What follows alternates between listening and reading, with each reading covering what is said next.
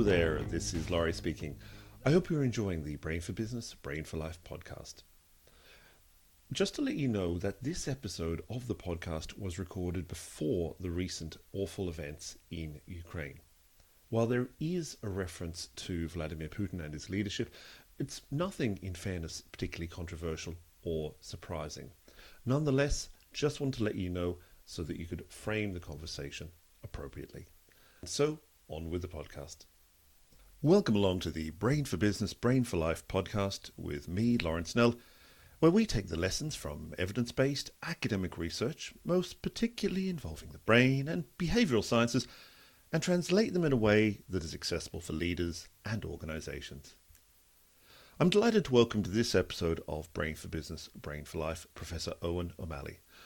Eoin is an Associate Professor in Political Science at the School of Law and Government at Dublin City University.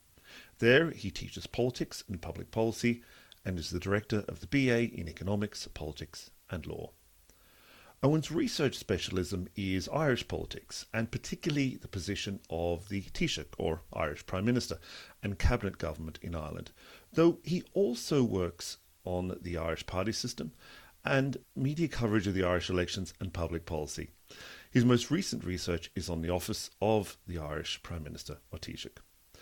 Eoin has authored over 40 articles in peer reviewed journals, a textbook, Contemporary Ireland, published by Palgrave Macmillan, and co edited four other books on Irish politics. His most recent book is Resilient Reporting Media Coverage of Irish Elections since 1969. He is a former co editor of Irish Political Studies and a regular newspaper columnist and a frequent contributor to national debates. Eoin, it is great to speak to you. And good to talk to you. In a recent paper with uh, Despina Alexiadou of the School of Government and Public Policy at the University of Strathclyde in Glasgow. You take a look at the impact of strong leaders on the political parties that they lead. Perhaps we might start by defining exactly what is meant by the term strong leader in a political context. So, a strong leader of a political party is a leader who can set out the party's policies, their priorities, uh, will be somebody who has control of the organisation, who will be far and away above any other members, leaders within that party in terms of controlling the organisation, in c- terms of setting policy goals uh, and policy. Uh, they'll be able to, they'll be central to the electoral strategy as well. So we'll see that it will be primarily their face on a, on a poster uh, and they they'll be able to bring the party in a direction that maybe the party wouldn't automatically have chosen to go in. Okay, and are there any particularly salient examples of strong leaders that you can point to?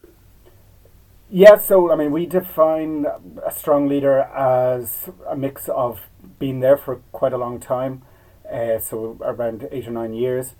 Uh, we also had a we had used data from a an expert survey which got experts in about 12 different European countries uh, to say whether they regarded a party leader as strong or not. And so, but you can think of some examples. A kind of classic example might be Margaret Thatcher in the UK, who uh, led the Conservative Party from 1979 to 1990 or so, uh, and she completely changed. She was a, quite a radical political leader, obviously. Uh, she changed the direction the Conservative Party went into. Sorry, she was Prime Minister from 1979. She was leader of the party from 76. Uh, she changed the direction of the party. It had been a kind of fully signed up member of the post-war consensus in the in the UK, uh, sort of social democratic consensus. Uh, she changed the policies, became much more right wing, much more monetarist, uh, brought in deregulation, and so she radically transformed the United Kingdom at the time. So she took the party in a new direction. She was obviously the person who controlled that party. After maybe up to 81, 82, after the Falklands War, she was able to take complete control. She moved a lot of the people who she had uh, had to bring into her cabinet. She she sacked many of them. uh, and the cabinet then became was was was constructed in her image and likeness. The people who were uh, in her cabinet were true believers. They were, as she used to say, one of us. Uh, and so she was. She then took the party and the country in a kind of radical direction, uh, taking on issues that possibly nobody else would have taken on. For instance, minor strike, deregulation, privatization of a lot of the uh, state-owned industries. Uh, and eventually, she she brought in a something called the poll tax or the community charge, as she called it, uh, which was pro- possibly just bringing uh, the party a little too far, uh, and the party had reluctantly always gone along with her, but eventually, I think they decided that the uh, the electoral damage that might be done by her constant move towards the right uh, was was just too great, and they eventually sacked her. But only after say fourteen or fifteen years in charge of the party and about a, a decade in charge of the country. When you then looked at strong leaders in various countries and contexts, so you mentioned there Margaret Thatcher, but but looking more broadly, what were the, were the key findings that came out of your research? one of the basic assumptions behind uh, picking a leader, uh, and very often a party or indeed a business or any organization will want to pick a leader, and it's kind of assumed that a strong leader is something that's good. Uh, and we assume that a strong leader coming in will be able to take that organization, you know, whip it into shape, and to uh, and and then will leave when they leave eventually will have left the organisation in a better place than they took it on. And so again, with Thatcher, you or many other uh, strong leaders, you could say that they have they've done that. They've satisfied that. If you look at somebody like Tony Blair again in the UK, the Labour Party was pretty weak. It had gone through a large, a, a long number of electoral defeats and time in opposition. He took the party on a kind of a, again a radical journey this time towards the center again to the right. Uh, and you might say probably left the made the party electable just as Thatcher had made her party electable won three elections in a row uh, and so you'd, you'd expect then that the, the the party has benefited from the strong leader so what we were interested in looking at was what happens after that strong leader has left. So after they leave, they will tend what what happens to to the party, and so we collected data from about twelve countries, uh, and looked at defined which which parties had strong leaders and which ones didn't. Uh, looked a bit over time, over about twenty years or so, and we saw that after a strong leader leaves, they're essentially a kind of a hard act to follow. Uh, nobody is going to look quite as radical as them. Uh, maybe the organization that they have has been sort of molded in their image and likeness, and it's very difficult for somebody coming in after a strong leader to maybe they don't know what direction the party should go in. So again, for instance, uh, John Major, when he took over the Conservative Party after Margaret Thatcher, there was no clear direction of travel for the party, which way it, it, it should go. Uh, Thatcher, because of her dominance within the party, had managed to quell a lot of the internal divisions about issues such as membership of the European Union. Uh, when she left, Major is left with a party that had had had these divisions suppressed, but uh, didn't um, they didn't go away, and, and so they all emerge, and the issue of Europe becomes a, a major fight within the Conservative Party at the time. He had he was not seen he was seen as somebody who was kind of anti Thatcher in many ways, not seen as pushy, dominant, uh, and so he was kind of chosen for that role, but that also brings difficulties in that a lot of the kind of people around him were then becoming a little pushier and had sort of had a bit more bravery than they did under Thatcher. When Thatcher was in, they never really spoke out against her. uh, whereas with Major, the party seemed utterly divided because everybody was willing to uh, say their piece and object to anything that they felt he, they didn't like him doing. And so when when the strong leader leaves, what we see is that there tends to be a kind of a rapid succession of turnover. And so again, uh, what we saw in the Conservative Party and arguably in the Labour Party in the UK as well, uh, we see that the Conservative Party went through a succession of leaders. Now, Major did win an election, but after Major retired in 97, you had about three or four uh, leaders in quick succession, all of them unsuccessful. And it, it was probably about 20 years after Thatcher left before the Conservative Party got back into power and was in a sort of reasonably good shape. And even then, it was it only managed to get into a coalition government. Again, if you look at the Labour Party in the UK after after Blair, Gordon Brown comes in uh, and then loses an election, and then again there's another series of leaders who are there for short periods of time. Uh, and we argue that a lot of that is due to the strong leader, what they did when they were in office. And so, strong leaders, when they're in office, very often will personalise the kind of bureaucracy. So, in the UK, in the Labour Party, there used to be the party conference used to be something that was very important decision making uh, office. Uh, but the le- what we saw that was replaced with was uh, sometimes called uh, the kind of the uh, sofa diplomacy, and so everything happened on Tony Blair's sofa. All major decisions were made. He would have he brought all decision making into a kind of a much smaller, personalised group of people who were close to him and looked like him, uh, and sounded like him, and so there weren't that many people who were from the different factions within the party, uh, and one of the advantages of having factions that are willing to speak out and talk uh, is that you have possibly have better decision making. And so, for instance, one of you know Blair was in many ways a very successful leader, but one of the failures of one of his decision making failures was probably the Iraq War. It was what ultimately cost him his leadership, and probably has cost him uh, a lot in terms of his his ongoing reputation that decision was made in a room by him and his close advisors, and things like the for- organisations such as the Foreign Office and the Foreign Secretary were not as closely involved there as you would have expected to. Same we see with, say, somebody like Thatcher. All the decisions are made in number 10, around number 10, and there was a weakening of the different uh, the different people. There aren't the sort of factions representing, say, the left of the Conservative Party or the centre of the Conservative Party that are able to stand up to her, question her decisions. And because those decisions aren't being questioned, they're not really being tested as much as they possibly should be.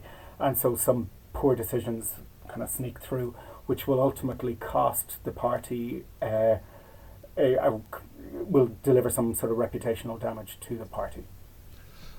Okay, interesting. I'm conscious that the examples you've given have been um, very UK centric. When you were looking at the, uh, the historical record, so to speak, did you see any notable variations across different countries or different contexts or settings? Yes, so what you tend to see is that strong leaders tend to emerge in certain types of countries. So in southern European countries, they are, we're much more likely to see a strong leader. It will depend on on say the political the political types are the type of political system. Uh, so the electoral system is going to be important. So in a place like the UK, it's possible for strong leaders to dominate because you only need sort of 35 40% of the national vote in order to achieve an overall majority. The same tends to be true in say Spain Portugal, Greece, uh, places like that. So you tend not to see stronger leaders emerge, these kind of dominant leaders who, say, by force of personality, are able to kind of take over their party and control their government, say. Uh, they tend not to emerge in in countries in Northern Europe, although that's not always the case. Um, but you tend not to see strong leaders come in emerge in places like the Netherlands, in Belgium, for instance. Uh, whereas you do tend to see them emerge in places like the UK, uh, in say Greece, in Spain, Portugal, places like that. And then uh, outside of Europe, you will tend to see these kind of strong leaders emerge in other places, such as in, in Central and South America. They're much more common. I'm conscious as well that you've looked at strong leaders primarily in, in terms of, say, democratic settings, and, and obviously there are variations in terms of you know, voting systems and so on that you referred to there. But how would strong leaders that you are looking at differ from, for example, autocrats or, or dictators, particularly in terms of the impact that they might have? So the autocrats and dictators, obviously, we do see strong leaders in autocratic and dictatorship. That's almost definitionally true. Uh, but what differs across these types of regimes, in, or within, sorry, these types of regimes, uh, will be the extent to which power is personalized. Uh, and so, in some countries, the party will still be really important. And so, for instance, the in the Soviet Union, the Communist Party was always incredibly important and maintained a uh, a check uh, was maintained as a check on a strong leader emerging after Stalin, obviously. Um, and so we, we could see that there was some sort of bureaucracy there within the party structure that was maintained, even though it's not a not a democracy. The bureaucracy there still does manage to kind of keep a check on the leader, whereas and that is distinct from personalist uh, regimes. So we can think of Colonel Gaddafi in Libya, for instance. Uh, or indeed in kind of quasi democracies. We think of someone like Viktor Orban in Hungary, uh, where they have really taken control over the, the party. Uh, we can probably see it with President Xi in China as well, where again he is taking much more power, suppressing a lot of the debates within the Chinese Communist Party. Uh, suppressing alternative leaders from emerging, and that's a key a key factor in, in how you damage your organization if you don't allow talent to emerge. And so very often these strong leaders will be scared of you know new talent which could emerge and might threaten their leadership in the future and so will tend to put them down. And that's something you can see with Angela Merkel in the CDU in Germany. They uh, she was always able to uh, to um, prevent alternative leaders from emerging, and so good talent was stopped uh, stopped coming through. And so perhaps one of the reasons that the CDU did so poorly in the recent federal elections in Germany was because there weren't these alternative leaders that had been allowed to emerge. She had kind of more or less dismissed many of them. So you we distinguish then it between personalist regimes and between kind of bureaucratic regimes and those ones where even if it's a dictatorship or an authoritarian regime, those ones that have a bureaucracy under it uh, will probably stop a single individual from from gaining too much power with, within that country. And so when we what we see when you do have a personalist regime, when that leader leaves, uh, very often the party or the organization, or in the case of an authoritarian regime, the country may just fall apart because it was the political skills of that strong leader who was able to keep the whole thing together. And without them, uh, there is no bureaucracy that kept it together. Without that individual being there, what we tend to see is that the, the organization collapses or the country collapses. And it's interesting you mentioned the, the Soviet Union in that context because I think for, from my own personal experience uh, spending time in the Baltics and, and, and in Russia, uh, ever, I think, since the, the collapse of the Soviet Union, there has been that call, at least in some sectors, for a strong leader to emerge. And then obviously we saw someone like Putin uh, emerge and, and, and slip very nicely into that role within a Russian context. Is that a fair assessment? Yes. So, I mean, very often countries and um, peoples want this strong leader. They romanticize the idea of a strong leader. But what I suppose what will be interesting to see is when Putin leaves, what happens to uh, Russia. I mean, his party as such is personalized, so you'd expect to see the party will collapse uh, because it doesn't have him as as its leader, and it'll it'll be interesting then to see also what happens to the country. Has it become dependent on him? His sort of historical knowledge, his institutional knowledge, and without him, then will it will it struggle to uh, to function in in, in many ways? And what about someone like Trump? Uh, I know you mentioned there that strong leaders, by definition, if I understood correctly, are in power or in their roles for uh, eight or nine years at least. Trump, obviously, a much shorter period, but is still having a very strong influence on the Republican Party in the United States. Would he fit into that uh, paradigm of a strong leader? He would certainly want to, I think. Uh, and yeah, so Trump was only in office for four years, but you, I mean, the the US political parties are funny organizations. They're very loose. They're not at all bureaucratic. They're very personalized. And so you can see he has maintained a certain degree of control over the party. If he kind of says jump, you'll see a series of Republican leaders within Congress uh, kind of saying, How high do you want me to jump, Mr. Trump? Uh, and so he probably does fit into that. Again, the nature of US politics is very personalized, and so the you have this sort of court uh, sort of system where a everything happens in the court of Trump or in the court of Obama or maybe Biden, where you know people are really trying to get closer and closer to to the monarch almost.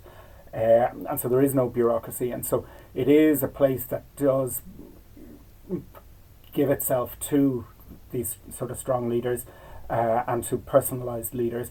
And everything, you know, everything is in when Ronald Reagan is in power. You know, every, every the, uh, he is the sun around which everything uh, rotates. Uh, when Trump is in power, he is he is the star around which everything uh, rotates. Uh, and so, yes, you do see that he probably does satisfy that idea of a, of a strong leader, yeah. Okay. Do you feel that this process that you're describing is inevitable with a with a, a strong leader, or are there perhaps cases that you can uh, mention where someone, a strong leader, has left their party actually in a in a better place than when they became the leader and, and didn't have that, you know, for example, twenty year um, difficult period that, for example, the Tories had in uh, the UK after Thatcher. Yeah, so I mean, we can see uh, with somebody, you know, very often strong leaders are also good leaders in that they want to improve their party organisation. And in Ireland, there was a leader of Fine Gael, Garret FitzGerald, who uh, became leader of the party in 1977 and immediately started to uh, make it more professional. He professionalised the policy making structure. He professionalised the electoral areas. Uh, he brought in a lot of new talent. Uh, he made the party very electable, and it got its best uh, its best ever showing under him. He governed, admittedly not terribly successfully, for, for a couple of periods. Uh, and so he was somebody who probably didn't want to be, str- he wanted to get his way, but he was also not afraid of new talent. he was probably he had an advantage in that he was much older than all of the other people in his governments, and so he um, he was kind of automatically kind of looked up to as as a father figure. But he he and he treated them more or less like a good parent might, encouraging their talents, encouraging them to try new things.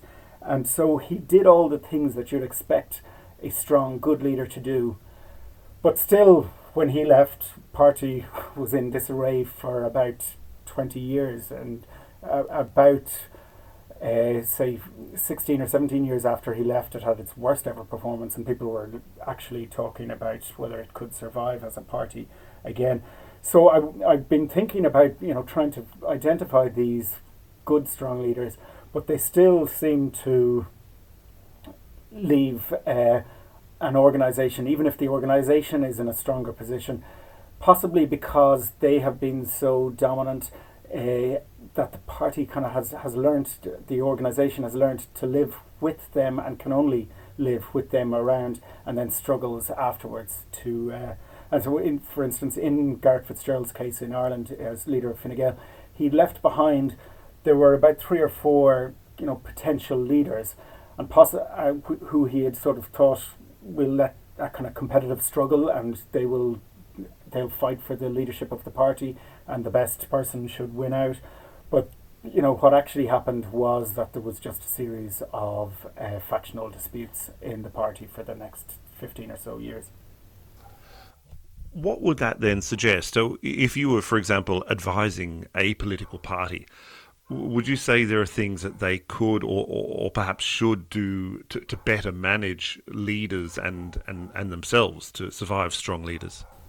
Yeah, so you'd, you'd expect to see that there will be a relatively strong bureaucracy, that there will be checks on the leader, that the leader can't just sort of get up in the morning, think, oh, I think I'm going to uh, introduce policy X, and for that to just happen. There need to be some sort of checks on the leader. There needs to be some way of facilitating strong debate with the leader there. Uh, and so you have kind of ro- this robust debate which allows a strong leader's ideas to become uh, to be challenged and to prevent those strong leaders from going a little too far. It's, it's you know, I, I think sometimes with strong leaders, it's a little bit like over investing in, in something. You know, you, you spend money on, say, tulips or, or whatever, and they give a great return. And so, just like that, you are spending money, on, you're investing in your leader, and you've invested in this leader, and the electoral returns have been strong. And so, then you kind of think, oh, I'll invest some more in this leader. And then eventually, you just tell the leader you can just do whatever you want. Uh, and a bit like, uh, say, financial investments, uh, you can overinvest. Uh, you can put too many resources, give too many things, to see too much power to that leader, and it could it can then uh, backfire in that that overinvestment uh, will enable that leader to go a bit too far in a certain policy direction, or they'll go too far in terms of uh, dismantling the organization, uh, the kind of bureauc- bureaucratic organization. Uh, and so it, the party then will struggle to to recover after they've left. And so you don't want to over depend on this strong leader. You don't want to over invest in that strong leader in terms of allowing them to get whatever it is they want. And so if you do have a strong leader, somebody who is uh, instinctively a kind of a dominant personality, at the head of an organization, you do still want to be able to um, control them and to be able to kind of slam on the brakes if they if they go too far uh, too quickly. I'm conscious, obviously, that you're a political scientist, but if we were to think more broadly about strong leaders in other contexts, for example, in business or maybe higher education, not for profits, charities, and so on, are there parallels that can be drawn? Uh, have there been similar experiences in those other contexts that you can point to? Yeah, I mean, again, if you think about a business or an organization, are there people who have really, by force of their strong personalities, taken control of that organization? Uh, maybe removed some of the bureaucratic structures in that organization and got people to go to places that they wouldn't have otherwise gone if you look at a, a, company such as Enron, where Ken Lay was, you know, a, a, kind of dominant personality, the smartest guy in the room, he brought in people like him. Uh, he was able to get a lot of people who shouldn't have to break the law essentially, and so accountants and auditors signed off on things that they shouldn't have signed off on. And it was probably by dint of his, you know, strong leadership and strong personality that you know everybody thought that this was it was all going to be go well because we've invested in Ken Lay. He's it's all worked out swimmingly so far. So why should it why should it stop? And so then they they do they engage in illegal practices then. uh, which ultimately destroys uh, that company.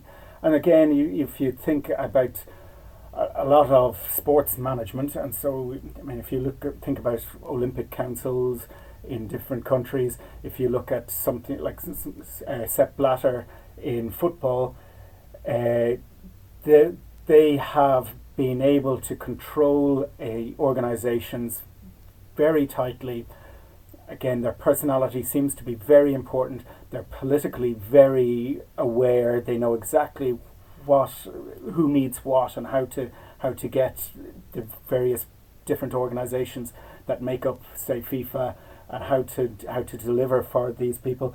And then, you know, when Blatter leaves, it's exposed that there was widespread corruption in the organisation and there's huge, huge problems there. Uh, and while the, the organisation didn't collapse, uh, it suffered a lot of reputational damage and probably uh, uh, some financial damage as well by his being there. And there, there will be, and I'm sure most listeners will be able to immediately think of examples in in business, in NGOs, in universities, for instance, where where these strong leaders have come in and they've gotten away with things that prob- we frankly shouldn't have allowed them to get away with. Uh, and when they leave, then the sort of damage that they've done is is exposed. Okay, that makes uh, makes a lot of sense. If people wanted to find out more about your research, Eoin, is there anywhere particular they can go? Uh, so this paper we have just uh, published in the European Journal of Political Research. So I think if you if you were to uh, uh, Google leadership dilemma and EJPR, it would uh, it would come up. And myself and my co-author uh, Despina Alexiadou are also working on a book where we're going to look at about nine or so case studies from from politics, but also from business. And so, if anybody has good cases that they want to suggest, I'd be happy to hear from them. I'll make sure I include uh, a link to uh, to the article in the, the show notes. Professor Eoin O'Malley of Dublin City University, thank you very much for your time. Thank you.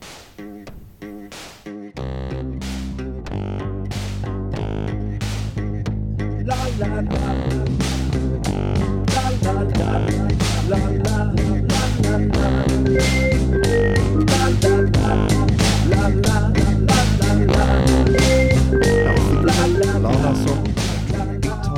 Dream sequence by Lorenzo's Music is licensed under an attribution, share, and share alike license.